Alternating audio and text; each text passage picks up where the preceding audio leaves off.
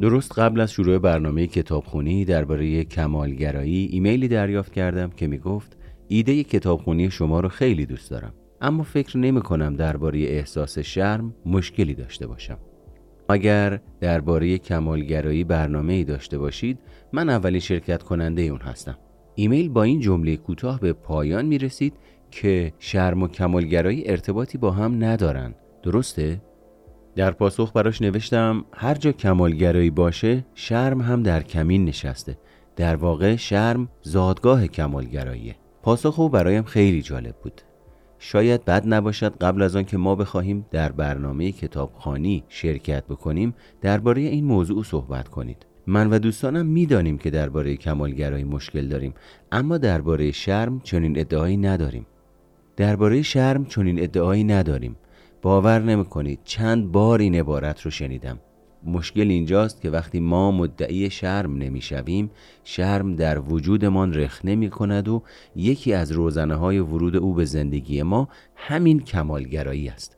به عنوان فردی که دوره نقاهت کمالگرایی را میگذراند و به اندازه کافی خوب بودن را تبلیغ می کند دریافتم که برای ارائه تعریفی دقیق از کمالگرایی و آشنایی با تأثیری که بر زندگی ما می‌گذارد باید پنداره های نادرست درباره آن زدوده شوند.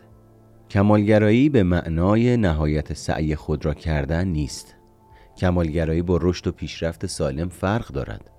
کمالگرایی یعنی این باور که ما زندگی و ظاهری بینقص داریم. عمل و رفتارمان بیعیب و نقص است و می توانیم از انتقاد، قضاوت و احساس شرم دور بمانیم یا آن را به حداقل برسانیم. کمالگرایی سپر است، سپری بیستونی که به سختی آن را با خود حمل می کنیم.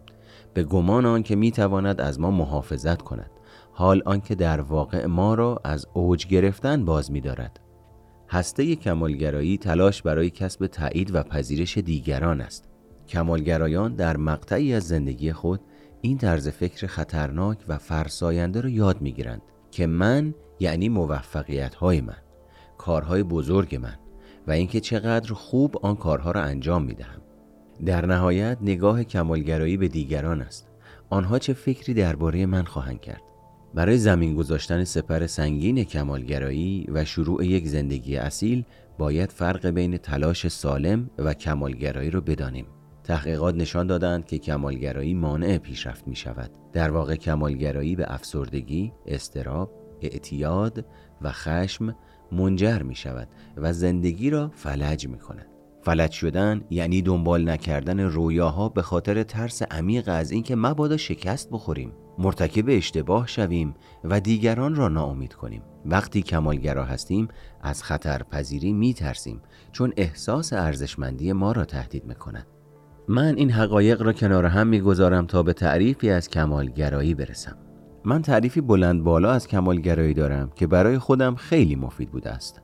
کمالگرایی تفکری خودویرانگر و اعتیاد آور است که این عقیده را در ما زنده نگه می‌دارد. که اگر کامل و بیعیب و نقص به نظر برسم اگر زندگی بینقصی داشته باشم و هر کاری را در حد کمال انجام دهم می توانم از احساس آزاردهنده شرم، قضاوت و انتقاد دور بمانم یا آنها را به حداقل برسانم. کمالگرایی شکل اعتیاد به خود می‌گیرد. چون به هر ترتیب وقتی دچار شرم می‌شویم از ما انتقاد می شود یا مورد قضاوت قرار می‌گیریم اغلب فکر می‌کنیم به خاطر این است که نتوانسته ایم در حد کمال رفتار کنیم. بنابراین به جای آنکه منطق نادرست کمالگرایی را زیر سوال ببریم بیشتر تلاش می‌کنیم تا هر چیزی و هر کاری در حد کمال باشد. کمالگرایی صرفا به این دلیل میلی خود ویرانگر است که اساسا هیچ چیز نمی‌تواند کامل و بیعیب و نقص باشد. کمال هدفی دست نیافتنی است. وانگهی آنچه در کمالگرایی بیشتر مطرح است نظر دیگران است. کمالگرا می‌خواهد در دید دیگران کامل و بینقص جلوه کند. کمالگرایی حتی از این نظر هم هدفی دست نیافتنی است. احساس شرم کردن، مورد قضاوت و انتقاد قرار گرفتن و همچنین ترس از این احساسات تجربه های انسانی هستند. اما کمالگرایی باعث می شود که هیجان های دردناک را شدیدتر تجربه کنیم و اغلب این کار به سرزنش خود منجر می شود تقصیر خودمه. اگه به اندازه کافی خوب بودم این احساس رو نمی داشتم برای غلبه بر کمالگرایی باید بتوانیم ضعف و آسیب پذیری خود را در مقابل تجربه انسانی شرم، قضاوت و انتقاد بپذیریم. تاباوری در مقابل شرم را بیاموزیم و شفقت به خود را تمرین کنیم. وقتی با خود مهربانتر شویم و خود را بیشتر دوست بداریم می توانیم کامل نبودنمان را بپذیریم. در جریان پذیرش خود ناقصمان است که به حقیقی ترین گوهرهای وجودمان یعنی شجاعت، شفقت و پیوند صمیمانه دست میابیم. طبق داده هایی که به دست آوردم فکر نمی کنم بتوان آدم ها را به دو دسته کمالگرا و غیر کمالگرا تقسیم کرد.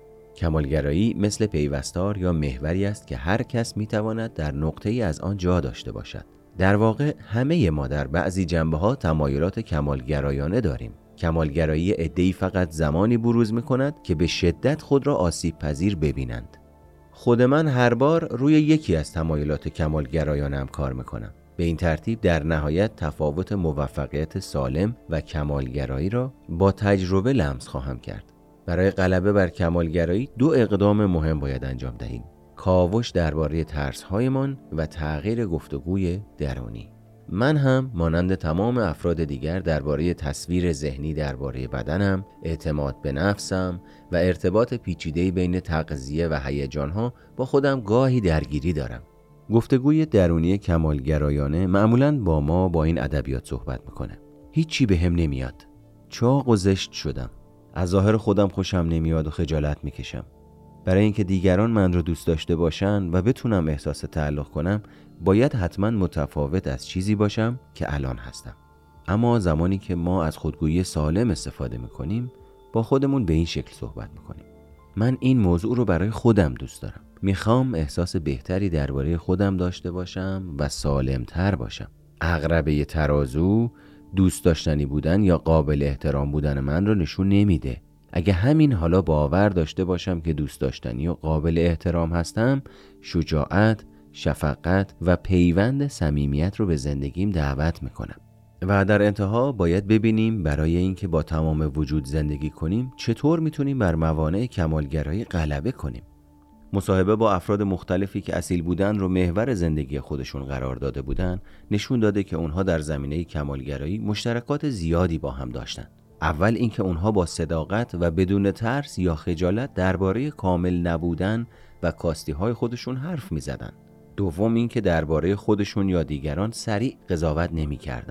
گویی شعار اونها در عمل این بوده که همه ما نهایت تلاش خودمون رو می کنیم.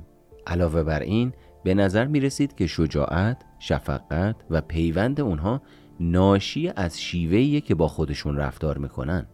اما در نهایت لازمه بدونید که اکثر ما سعی می‌کنیم زندگی اصیلی داشته باشیم. در اعماق وجودمون نقاب بازیگری رو از چهره برداریم و خود واقعی و ناقصمون باشیم. در واقع باید بگم هرگاه کمالگراییم گل می‌کنه و می‌خوام همه چیز رو تحت کنترل داشته باشم این بیت از شعر لئونارد کوهن رو به یاد میارم هر چیزی ترک و شکافی دارد و از همین جاست که نور به درون رخ نمی کند. اما کمالگرا پیوسته تلاش می کند که ترک ها را هم بیاورد و درزها را بپوشاند تا همه چیز بیعیب و نقص به نظر برسد. این شعر به من کمک می کند تا زیبایی ترک ها مثل خانه نامرتب، دست نوشته غلطدار، لباسی که برایم تنگ شده است را از یاد نبرم و فراموش نکنم که نقص بیکفایتی نیست. نقایص به ما یادآور می شوند که در این ماجرا همه با هم سهیم هستیم و در نهایت گاه برای اینکه با خودم چالش کنم صبح زود که از خواب بیدار می شوم به خودم می گویم امروز باید قبول کنم که تظاهر خودنمایی بس است